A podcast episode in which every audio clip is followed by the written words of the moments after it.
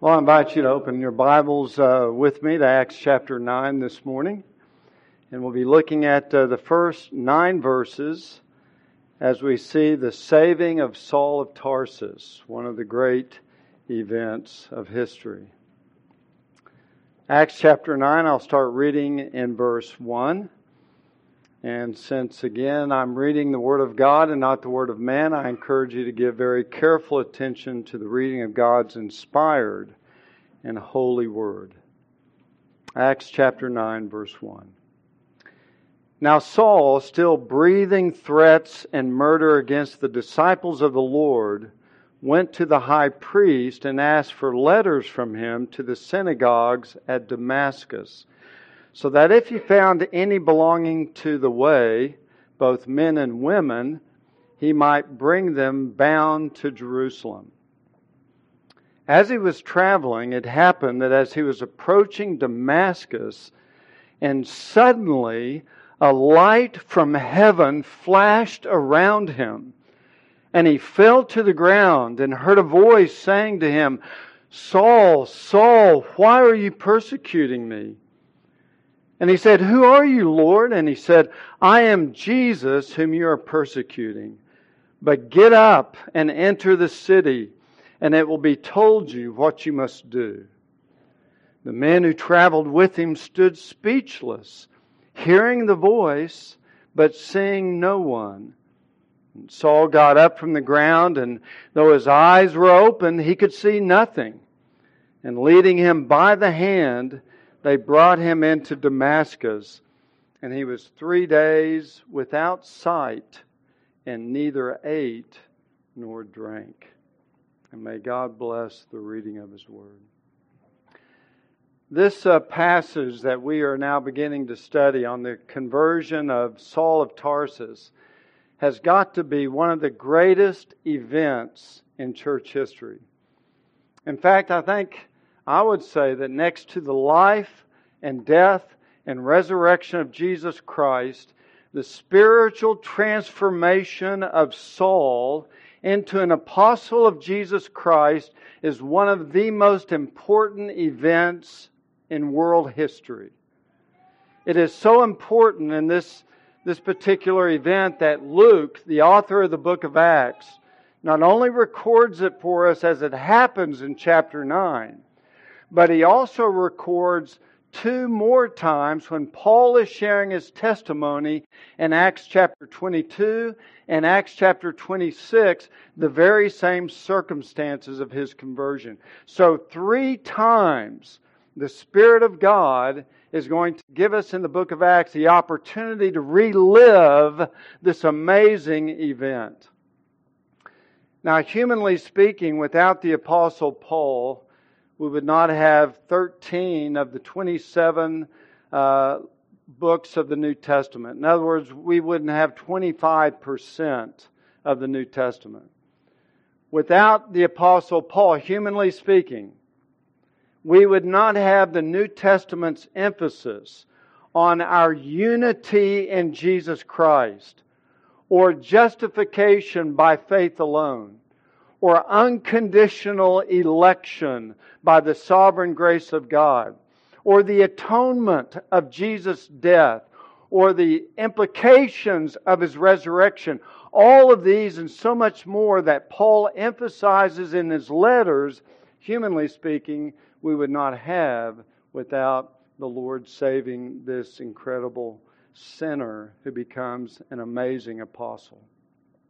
Also, humanly speaking, without the writings of the Apostle Paul, many of the church's greatest servants would not have come to faith because they came to faith through reading the letters of Paul. Augustine, Luther, Wesley, all of these men were converted as they read Romans and other letters that Paul wrote. The growth of Christianity from a mere Jewish sect into a world religion over a period of 30 years in the first century is largely due to the missionary activity of this man. So I think it's not a stretch to say that next to the life and death and resurrection of Jesus Christ, the conversion of Saul to Christianity is the most important gospel event in human history. And we get the privilege of seeing how the Spirit of God describes it through the writing of Luke. Well, let's begin in the first two verses where we are uh, reminded of Saul's pre conversion hostility to the gospel. We read in verse 1 Now Saul, still breathing threats and murder against the disciples of the Lord, went to the high priest and asked for letters from him to the synagogues at Damascus, so that if he found any belonging to the way, both men and women, there's no gender discrimination here in persecution, that he might bring them bound to Jerusalem.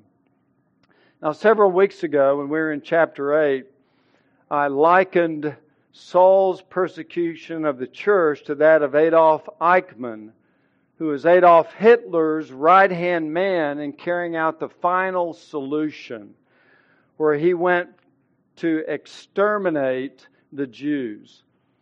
Adolf Eichmann won the title of the architect of the Holocaust, and he was the Nazi bloodhound that was tracking down Jews and arresting Jews and deporting them to the extermination camps and Saul at this point becomes a forerunner of Eichmann. Saul's hatred of Christians paralleled Eichmann's hatred of the Jews because Saul now is like that, that Jewish bloodhound on the trail of Christians, seeking them out, tracking them down, arresting them, dragging them back to Jerusalem, where in effect they would experience their extermination not in gas chambers, but by being stoned to death. Paul would say in Acts chapter 22, verse 4, that I persecuted this way to the death. I understand that Paul himself, whenever he would find Christians and capture them and arrest them, would not himself personally execute them or kill them, but he would drag them back to Jerusalem where the Sanhedrin would try them and then he would cast his vote against them to put them to death. In other words, Saul played not only the bounty hunter role, but also the prosecutor and the jury who would always vote to put them to death. So he had much blood on his hands. When you look at the depth of Saul's hatred of the church, we see in verse 1 is described that he's still breathing threats and murder against the disciples.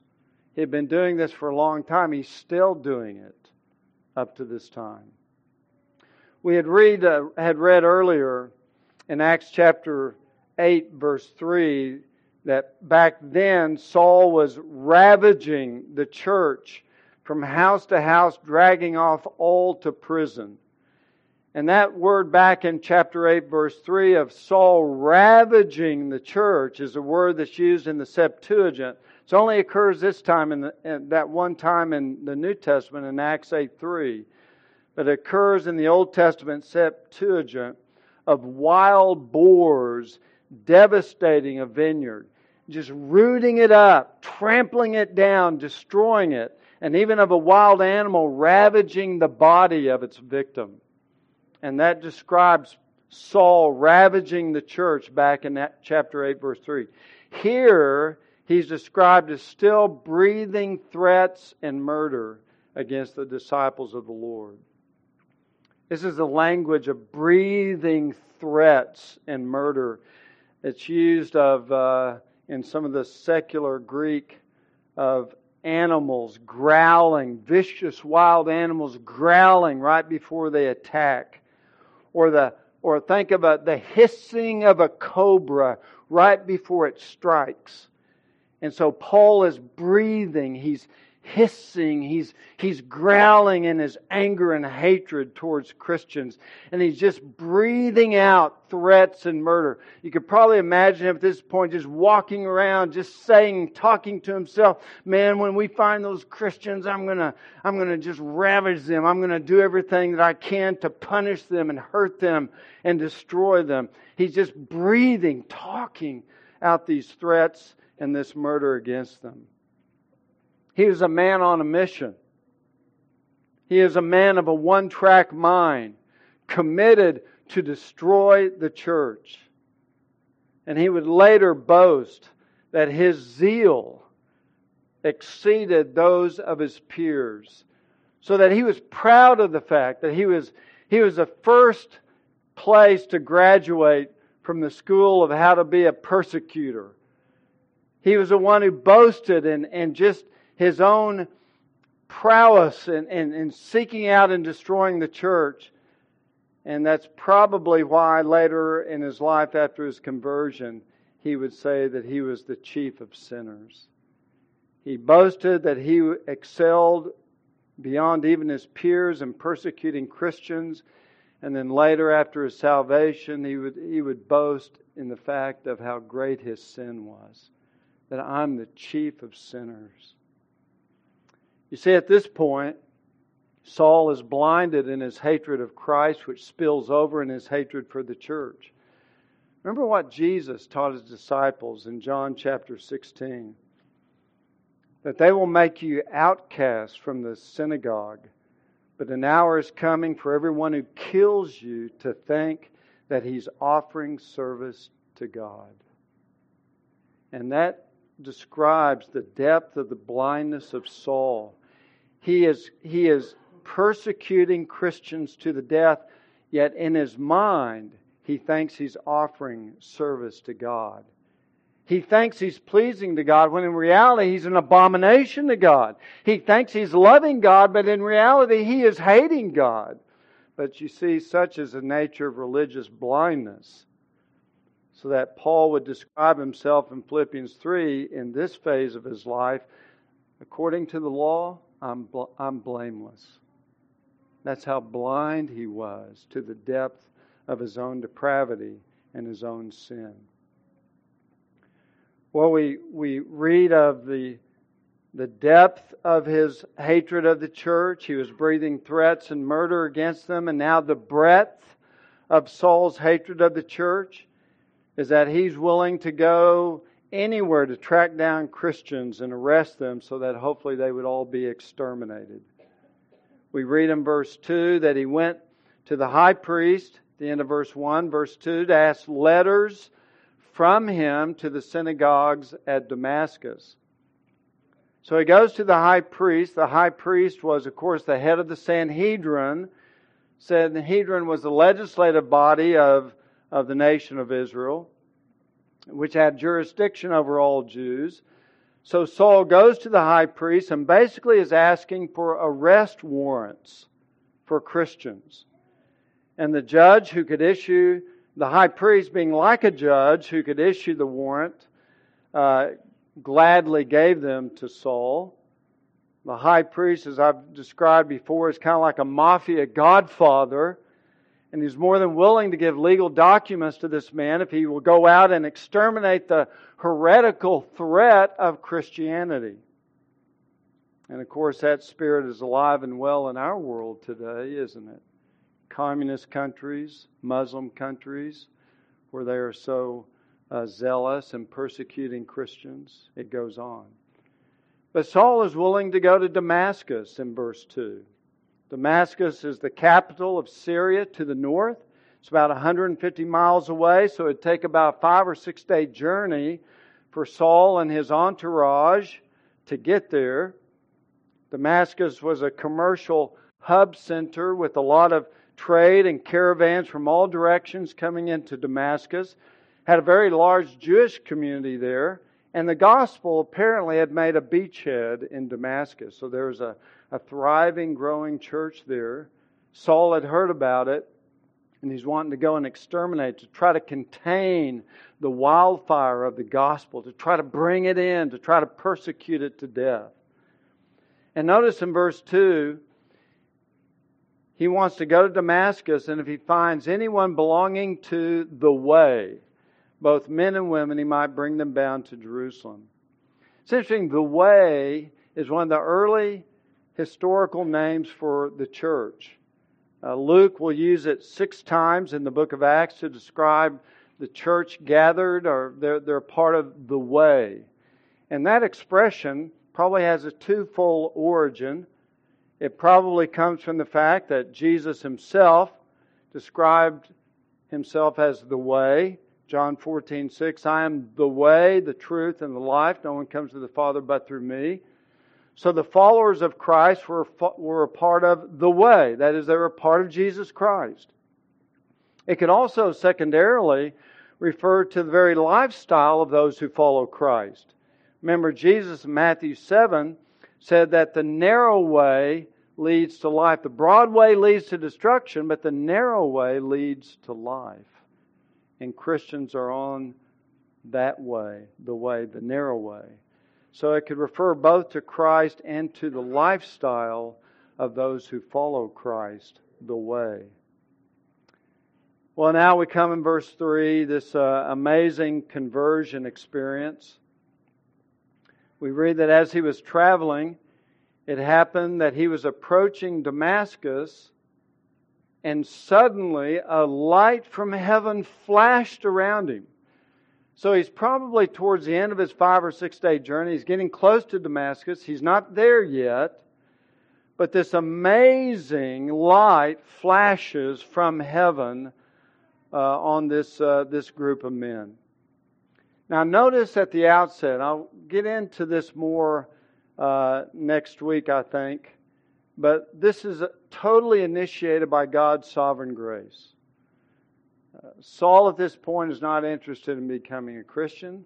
He's not seeking to becoming a Christian. He hates Christ. He hates the church. His heart is hardened against those things. He was not looking in any way to be saved. His will, you could not say it was in any sense free. It was in bondage to his own evil heart. But we'll get into that more later. But this light, which Paul in chapter 26, as he's sharing his testimony, says was brighter than the sun. And all this is occurring at midday when it's already the sun is right overhead. It's very, very bright anyway. And suddenly this light just just descends like a lightning bolt upon them. And obviously, this is a display of God's Shekinah glory of the Son of God, a theophany, if you will, of the appearance of Jesus Christ, like a, like a bolt of lightning, the Shekinah glory just shining all around. And it was so fantastic in its effect that Saul and the other men all fell down to the ground. And Paul describes that later in Acts chapter 26.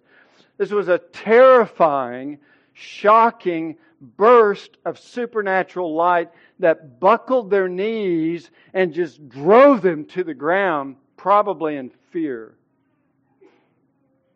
So that this theophany, this, this burst of light, like lightning, brighter than the sun, was like the, like the MC that walks out on the stage to introduce Jesus Christ. Like, he's, like the light is just merely pulling aside the curtains so the glory of Christ will deal with this sinner, this uh, persecutor by the name of Saul. And then in verse 4 through 6, we find this conversation of conversion. So he fell to the ground, verse 4. And he heard a voice saying to him, Saul, Saul, why are you persecuting me? Now we're told in Acts 26, again, as Paul is later recounting this, this uh, conversion experience, that the voice that was speaking was speaking in Hebrew or Aramaic.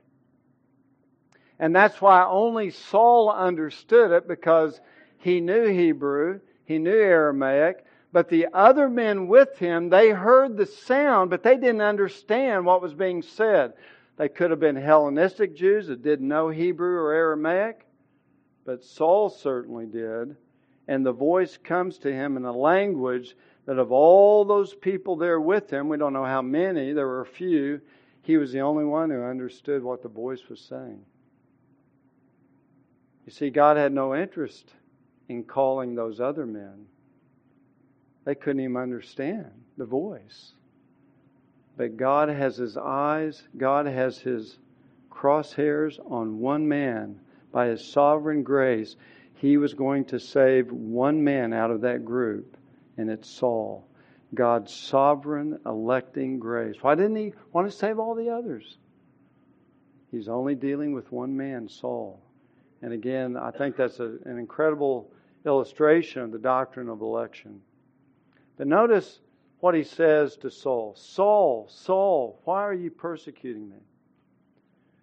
So, what Saul is experiencing is out of this blinding light, this lightning flash that falls all around them, a voice comes out. And it's a voice of a person, and this person knows his name and calls him by name Saul, Saul, why are you persecuting me? Now, whenever Jesus called someone and repeated their name, you're in trouble. The repetition of the name Saul obviously is to get, it's an attention getter. But when Jesus does it, it normally introduces a reprimand. Simon, Simon, Satan has requested permission to sift you like wheat. Martha, Martha, you are so worried and bothered by so many things, but really there's only one thing that is necessary.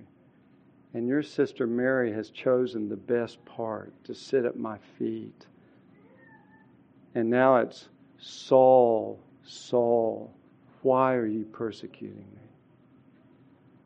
So Jesus has his attention. At this point, I think there's another significance to the Lord calling Saul by his name. And that's found in John chapter 10, verse 3, because this is a conversion experience that Saul is, is, is having here. And in John chapter 10, verse 3, it says that the shepherd calls his own sheep by name and leads them out. See, Jesus is calling Saul by name, audibly, verbally, as he's calling him into a saving relationship with himself. Jesus doesn't call the other people there, he only calls Saul because it's Saul that he's after, and it's Saul that he will get. Why are you persecuting me? Well, this is a powerful theological idea that makes a profound impact on Saul. Because obviously, Saul was not persecuting Jesus. Jesus at this point was had risen and ascended to the right hand of God the Father. But you see what Jesus is indicating when you persecute my people, you persecute me. And there's a tremendous truth that is embedded within this conversion experience of Saul of how Christ unites himself with his people. Every believer, he is in union with them, he is one with them. So that what people do to a child of God, they do to Jesus. And if you mess around and persecute one of His children, He takes it personal because you're doing that to Him. So close is the union and the bond between the Savior and the redeemed. So, this is a powerful thing. I'll get into that more in a moment. But at this point, Saul doesn't know who's speaking to him. So he says to him in verse 5, Who are you, Lord? And he said, I am Jesus whom you are persecuting. So now the voice gives a startling answer to Saul I am Jesus, and you are persecuting me. Again, a second time.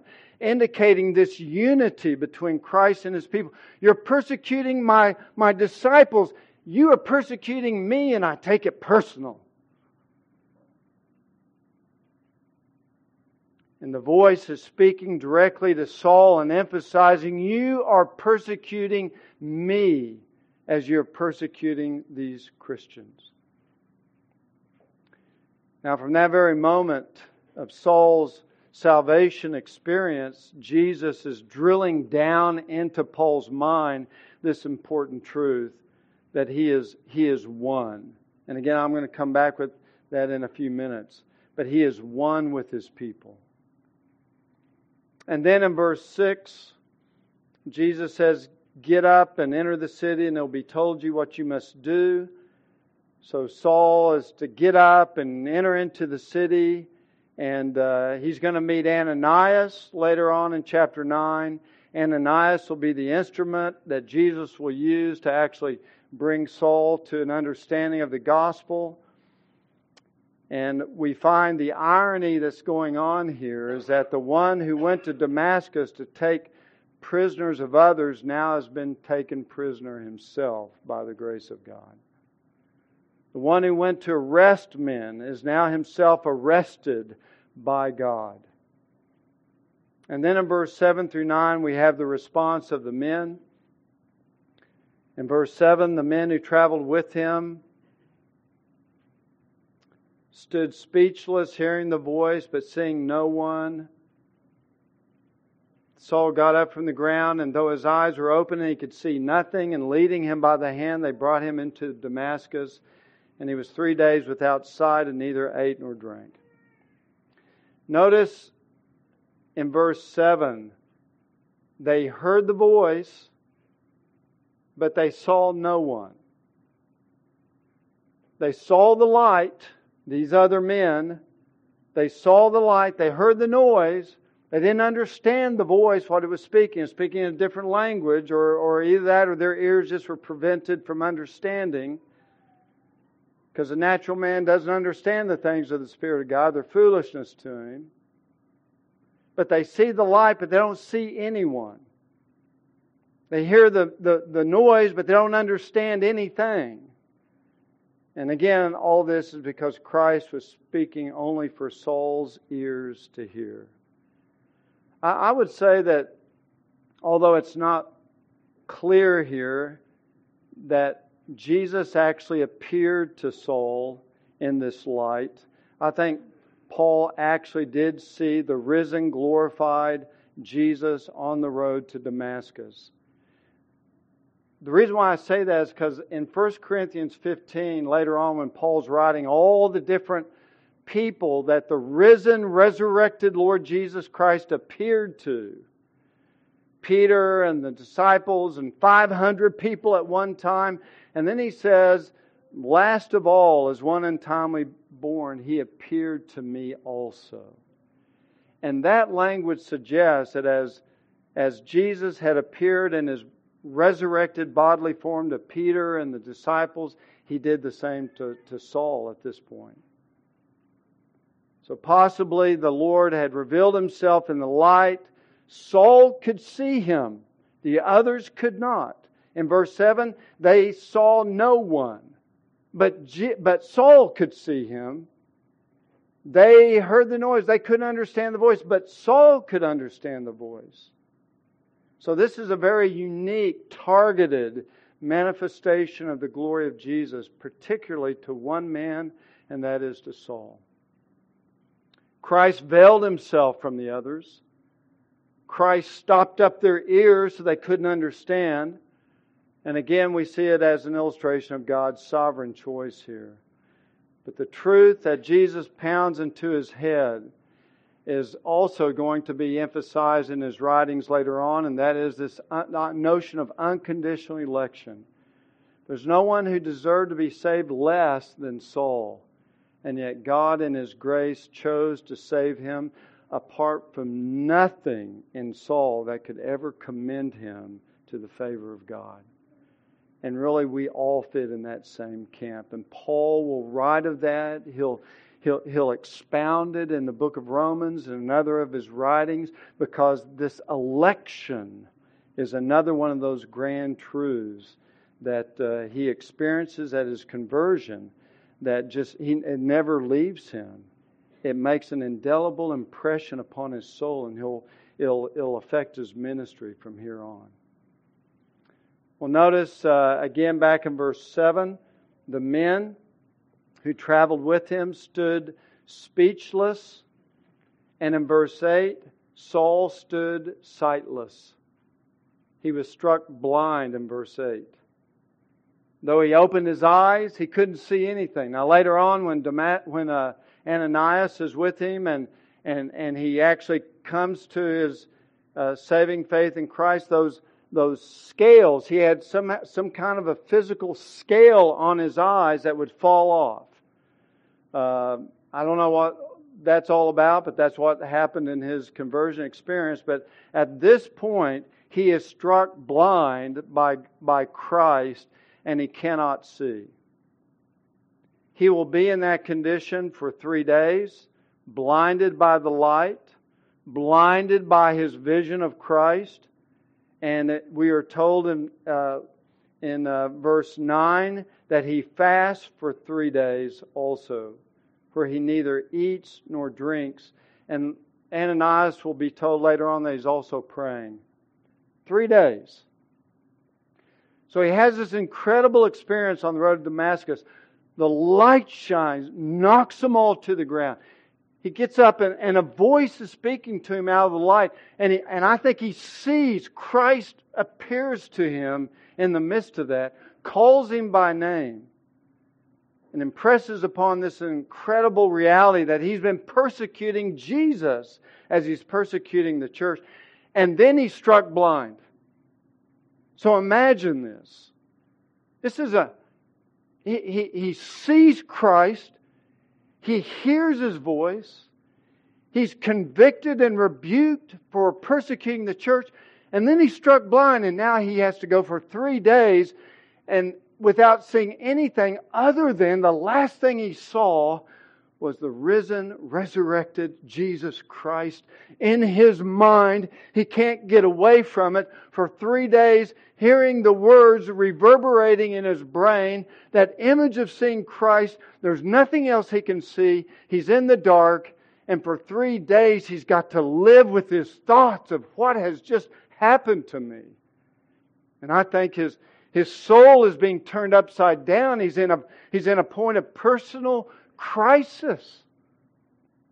A spiritual earthquake has, has, has shook his soul to the very core so violently that the flimsy building of his previous faith and religion have collapsed to the ground. Later on in Acts 26, again, as Paul is recounting this, Jesus also said to him, in addition, Why are you persecuting me? He said, It is hard for you to kick against the goads. And that was also just in his mind for three days while he's in darkness. Can't see anything. All he, all he has is this incredible mem- memory of Christ appearing to him in the light and, and hearing these words from Christ. And in all of that, he's remembering it's hard for you to kick against the goads. You're persecuting me. Now, it's hard for you to kick against the goad. The goad was a long stick with a sharp end, and if you had a, an ox or a donkey that was getting lazy and it wasn't pulling the cart or pulling the plow, you'd come up and you'd poke him in the in the back leg or something with this sharp stick. And if that animal was really stubborn, you know, then he would kick kick at it doesn't want to move, just kick at it. And what the Lord is saying to Saul, it's hard for you to kick against the goad. Well, what was that prodding, that goad that the Lord had been prodding, preparing Saul for his conversion? It may very well have been the stoning of Stephen. It could have been that Saul was there when the Sanhedrin condemned him. He was there when Stephen's face began to shine brightly like an angel's face. He was there when Stephen was being stoned. He was there when and heard Stephen say, The heavens are open and I see the Son of God at the right hand of God the Father. He heard that. And then amazingly, he heard Saul say, Father, forgive them. And he heard that gracious spirit of, of Stephen in his dying hour show such mercy and grace to others, which Saul never had experienced probably in his life. And that was the Spirit of God prodding with the goad Saul. And at that point, all he could do in his hardened heart was to kick against it. He must have been impressed by the death of Stephen. Stephen was an amazing man of God who had an amazing vision of Christ, an amazing utterance of faith and grace right when they were stoning him to death. It must have made an impression. But he kicked against the goad because his heart was so hardened. And even though the memory of Stephen's death and the grace and the vision and the words that he spoke might have been a gnawing conviction on his heart, Saul at this point is just he'll just kick against it. And Jesus says it's hard for you to do that because now I'm showing you the reality in living color of just how wrong and evil you have been. I think during those three days, when Saul was blind, verse 9, when he was fasting and praying, he's going through this soul wrenching experience. That everything he had believed in, up to this point was being turned upside down. His theology, his convictions, his very purpose in life of going out and tracking down these Christians and bringing them back to Jerusalem so they could be imprisoned and hopefully put to death. All of his deep rooted convictions are now being turned upside down. See, before he believed that Jesus was not the Messiah, he was not the Son of God, he's an impostor and a fake. His crucifixion was staged. Why, he was cursed by God. He's not a holy man of God. Jesus rising from the dead, that's a lie. That's a deception of his disciples. They probably stole the body. Jesus is buried somewhere in Judah. The disciples, all these Christians are false teachers, they're heretics, they're blaspheming the name of God, they're an abomination to the Jewish religion, and they, they need to be stamped out. These were his convictions. That was his life mission. That was his calling. That was his passion. But now Jesus, who was dead, is very much alive and has supernaturally appeared to Saul, spoke to Saul. And in those three days, he's probably just racking his mind, saying, How can this be? This isn't right. This can't be right. But yet it's not a hallucination that I've just had. It's not a dream. These other men, they're testifying that they, they saw the light, they heard the sound. They experienced it too. I'm not just hallucinating, it's not a dream. And I think during that time, it must have dawned on him at some point that he was the one who had been deceived. He was the one who had been blinded by his own hate by his own evil heart and the violence of his persecution that Jesus did rise from the dead. He just appeared to me. That must be the truth. And oh, what have I done? What have I done in casting my approval for the death of Stephen and, and beating up and violating, violently persecuting these believers? I've been doing that to Jesus that has appeared to me, oh wretched man that I am. And for those three days, he had to live with these thoughts of what kind of person he had been and what he had done to Jesus. In other words, on this road, Saul met the lion of the tribe of Judah that he thought did not exist. And it changed his life forever.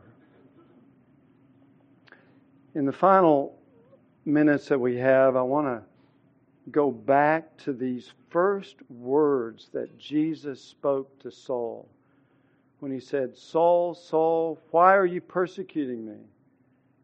And then when Saul didn't know who he was, he says, Who are you, Lord? He said, I am Jesus whom you are persecuting. And twice the Lord is communicating this, this foundational truth in the new covenant that Christ is one with his people, that there is a unity between every believer in Jesus Christ, and that unity cannot be broken, and that whatever people do to a child of God, they do to Jesus. And it's the very first thing that Jesus spoke to Saul. And I think this is why it made such a tremendous impression upon him. And that's why I think you see it emphasized so much in Paul's writings that Jesus identifies himself completely with his people. That truth, by the way, becomes a hallmark of Paul's letters. He, of all the New Testament authors, writes the most about our being in Christ and one with Christ. For example, if you take that little phrase, in Christ, it occurs 87 times in the New Testament. 84 times out of the 87, you find it in Paul's letters, three times by Peter. But Paul is the one who is emphasizing over and over again that we are in Christ that we are one with Christ. And it becomes one of his doctrinal calling cards that you find it throughout all of his letters. It's kind of interesting that, that this was the truth that was impressed upon him in his conversion experience. And I think that's why, again, it made such a profound change in his thinking as he begins to look at Christians as being identified and unified with Jesus Christ himself. Isaiah had a similar experience to that. Remember in Isaiah chapter 6, when Isaiah has his conversion experience, what did he hear the seraphim say about God? Holy, holy, holy is the Lord of hosts. And in his conversion experience, Isaiah is impressed with a different truth the truth of God's holiness. So that more than any other prophet, Isaiah is the prophet who writes about the holiness of God. Over 60 times in that one book of Isaiah, he writes that God is holy. He's the holy God. He's the Holy One. Why? Because in his conversion experience, that was one of the dominating truths that God impressed upon him. And in a similar way with Saul, one of the great truths that brought about the conviction of his own sin was that what he had been doing to Christians, he had been doing to Jesus, the one who later on he will understand died to save him from his sins.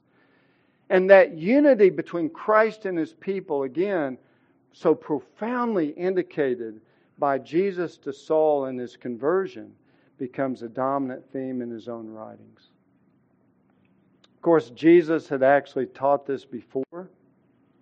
Remember back in John chapter 14, Jesus said, In that day you will know that I am in my Father, and you are in me, and I am in you. John 14, verse 20. So that Jesus taught that in the new covenant, there is a spiritual bond between him and every single child of God. Jesus went on to say, towards the end of his earthly ministry, about the sheep goat judgment that I was hungry and you gave me something to eat, and I was thirsty and you gave me something to drink, and I was a stranger and you invited me in. I was naked and you clothed me, and I was sick and you visited me, and I was in prison and you came to me. And then the righteous will answer, Well, Lord, when did we see you hungry and feed you, or thirsty and give you something to drink? Or when did we see you a stranger, invite you in, or naked and clothe you? When did we see you sick or in prison and come to you? And the king will answer and say to them, Truly I say to you, to the extent that you did it to one of these brothers of mine, even the least of them, you did it to me. And the brothers here are not Jewish people they are his spiritual brethren. Remember earlier, Jesus had already re- redefined who his mother and brothers were. They weren't those who were descended physically, connected physically to him. No, it's those who did the will of God. those who have been born of God, those who had, had faith in God. So when he says, when you do it to the least of these brethren of mine, you do it to Christians, you do it to me. And if you mistreat them, you're mistreating me. And I know everything, and I'm keeping books. And on the last day, everything you did, every thought you had, every word that you spoke against one of my children, you will have to stand and give an account for that.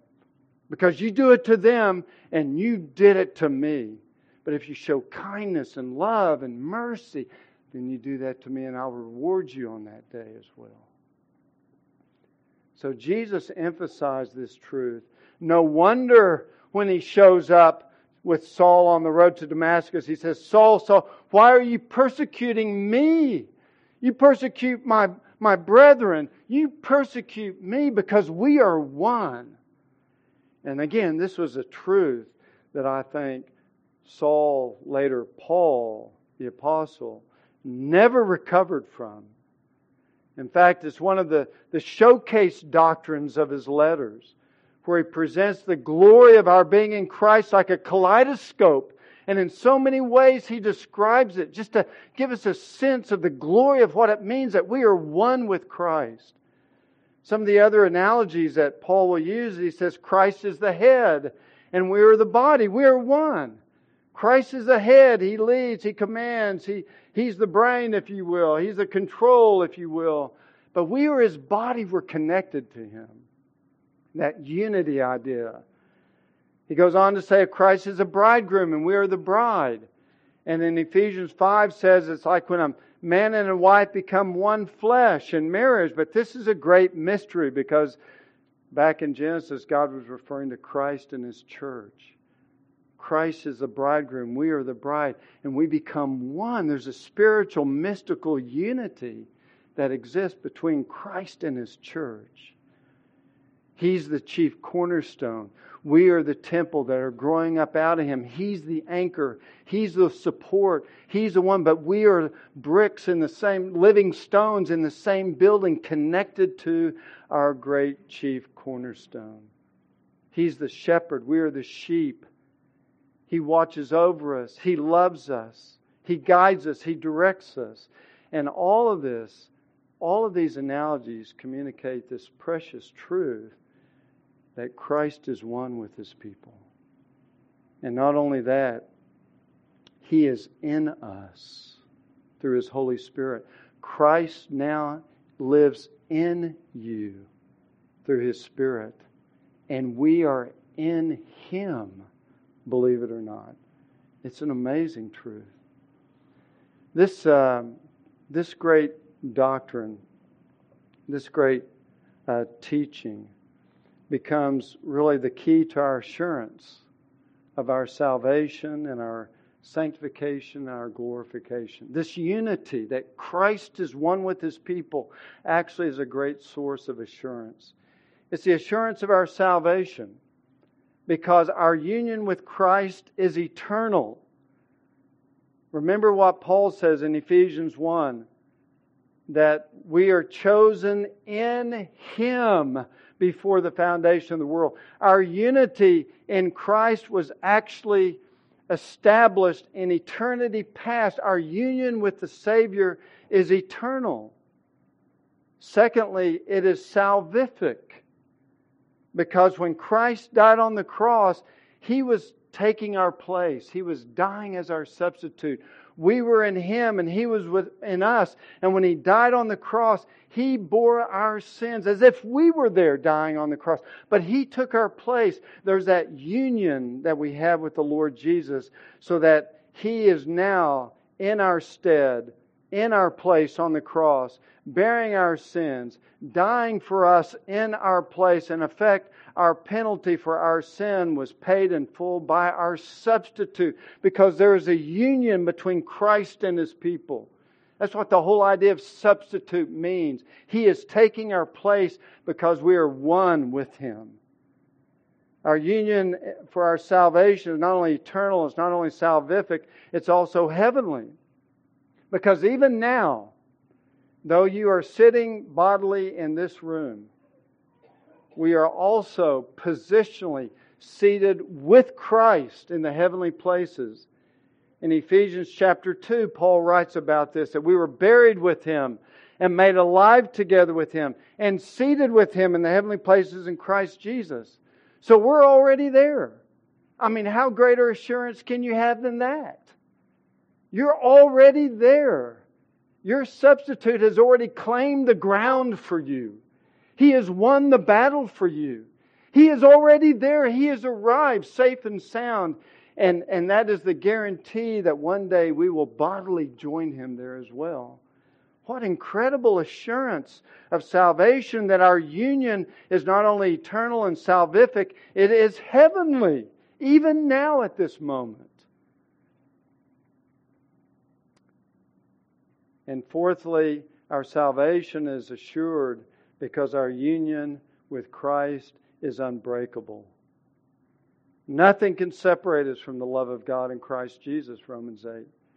Not tribulations. I don't know what you're going through today. Not your tribulations, not your persecution, not demons, not your own sin nature, Nothing in the past, nothing today, nothing tomorrow, nothing in heaven or nothing in hell. There's nothing in life or nothing in death that can separate you from your union with Jesus Christ through faith in Him.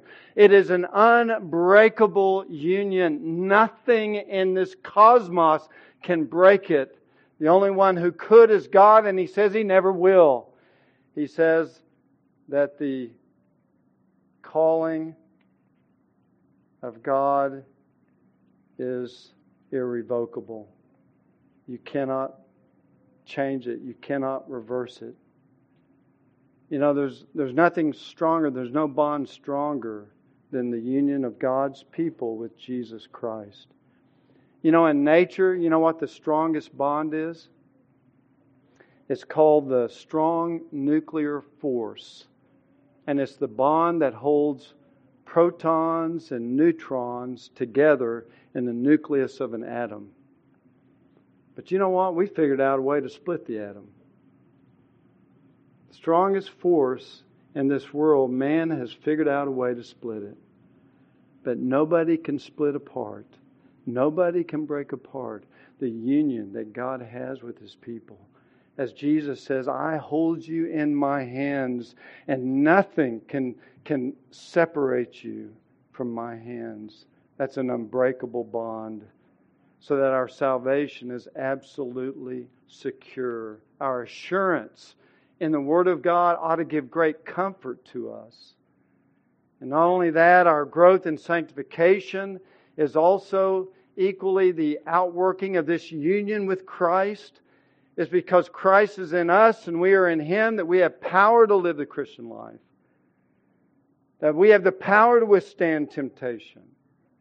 We have the power to overcome sin and, and bear fruit because our union with Christ produces a communion with Christ. And it's by His Spirit, as we abide in the vine, then we bear much fruit and bring glory to God. For apart from Him, we can do nothing. So, our sanctification, the power of the Christian life, flows because Christ is within us and not only the power, but the very life that we have. As Paul says in Romans 6, we've been buried with him through baptism into death, so that as Christ was raised from the dead through the glory of the Father, so we too might walk in newness of life. The life that we live, the Christian life, is the very life of the risen Lord Jesus dwelling in us. And that guarantees the measure of sanctification that all of God's people will have. That's why Paul could say, I've been crucified with Christ, and it's no longer I who live, but Christ lives in me. And the life which I now live in the flesh, I live by faith in the Son of God who loved me and gave himself for me. See, your Christian life is the life of Christ being lived out through you. And that's the assurance of our sanctification because he will never leave us, nor will he ever forsake us. And finally, in glorification, our union with Christ is the assurance of our future glorification. Romans 6 5, Paul says, For we have become united with him in the likeness of his death. Certainly, there's no doubt about it, certainly we shall also be in the likeness of his resurrection. Because we are joined with Christ in his death and burial and resurrection, it guarantees that as his body was glorified, so our body one day will be glorified with him. And all of that is the outworking of our union with Jesus Christ. What a powerful truth God revealed to Saul on the day that Jesus saved him and brought him out of darkness into his marvelous light. I will never leave you, nor will I ever forsake you. That's Jesus' words to his people. That's Jesus' word to you this morning.